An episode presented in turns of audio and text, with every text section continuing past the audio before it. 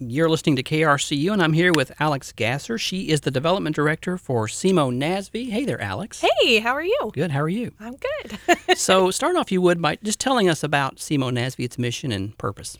Yeah, so Southeast Missouri Network Against Sexual Violence, or SEMO-N A S V, um, we are an organization that serves nine counties in Southeast Missouri, so Perry County all the way down to the bottom of the boot heel, um, and we provide free advocacy, counseling, forensic interviews and exams for those that have faced sexual violence. So we see children and adults, um, and yeah, so we're basically zero to ninety-nine. And a huge service region. I didn't realize it was that that, that big. Yes, yeah, and we're really unique too because we are the only child advocacy center and rape crisis center in Southeast Missouri. So Um, a lot of the times either someone's either a child advocacy center where you're just working with children or you're just working with adult survivors. Okay. We're doing both. So we're kind of unique in that. Okay. So, and what's your role at SEMO-N A S V? Yeah. So I'm the development director, and I go out and let the public know about who we are and the services that we offer. All of our services are completely free. Um, and with that, um, so you can do the forensic interviews, forensic exams, the advocacy, the counseling. The counseling, you don't actually have to have come to us for the other services. That's something that's offered as well. You just basically have to have experienced, unfortunately, some type of sexual violence, and our counselors are trauma-informed. Formed, um, and have special trauma therapy to work with those survivors. And I was looking through your website. You have a pretty good sized staff. I didn't realize it was that so that big. Yes, yeah. I think we're up to twenty staff with full time and part time. Wow. So, um, and we're a wonderful team, um, very experienced. Um, all of our medical staff has special training. They're SAME certified, which is sexual assault nurse examiners.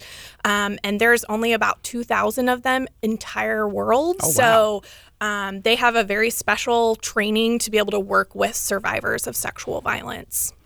So uh, does SEMO-N A S V help connect people with other resources? I know that there are a lot of other Uh, organizations, nonprofits especially, they're helping folks in a lot of different ways, right? Yes, definitely. So a lot of the times, unfortunately, folks are not just facing sexual violence. They're also experiencing maybe homelessness or food insecurity.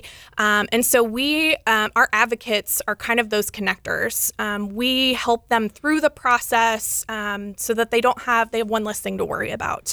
Um, we also work with Safe House of Southeast Missouri and Susanna Wesley Family Learning Center pretty frequently. We're actually doing a training with them on Thursday um, to work with law enforcement on how to be trauma informed. Mm. Um, so we pair up with different organizations pretty frequently to make sure that we know what resource, resources are out there and yeah. then what we can share with our clients as well. Mm. Uh, what's the biggest challenge that's faced by SEMO-N A S V? Um, I think the biggest challenge is right now is stigma. A lot of people are afraid to report or mm. talk about sexual violence.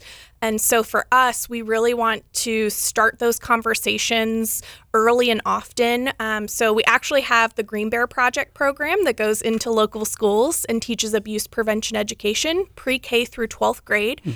Um, that program also teaches mandated reporters. Um, so those are like teachers, social workers, nurses, anyone that works with children, they're legally a mandated reporter. And then we also have parenting classes as well, raising healthy children in your community. Um, and those are all completely free. And we want to start those conversations early so that kids can recognize um, body safety. And when something happens, it's not their fault. And so the more we talk about it, the more people will feel comfortable reporting mm. and getting those services that they need. Yeah. And we know that counseling is so important in that process. And so part of it is just taking that step to actually talk about it. Yeah. So with challenges, there's always opportunities. What do you see as opportunities for the organization? Um, for us, it's just working to continue to improve the services in Southeast Missouri. So um, we actually opened a satellite office in New Madrid this past April. Hmm.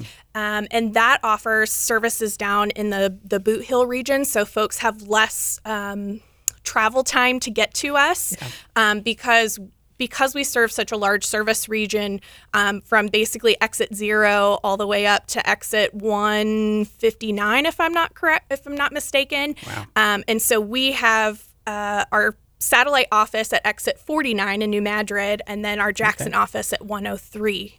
And so we're trying to kind of yeah. hit that wide cross-section. Mm-hmm. And then we just moved into another suite in our building, and we've separated counseling from Um, our forensic services. So that way, a survivor that comes into us to do their actual disclosure process never have to go into the same space to receive the counseling.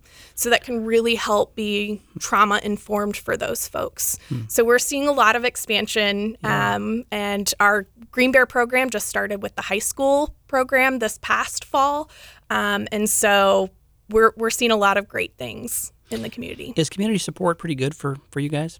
Yeah, we, I mean, we could always use more, of course. Um, but we're always looking for ways to reach out. We love talking to different service organizations about who we are mm. and what we do.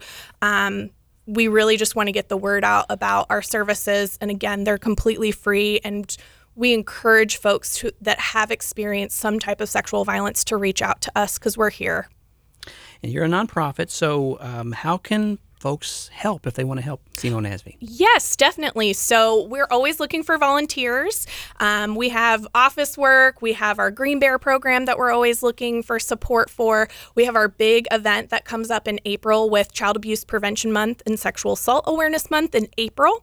Um, so Saturday, April twentieth will be our Day in the Park with Green Bear, and that is a free community event. And we're always looking for volunteers and vendors for that event.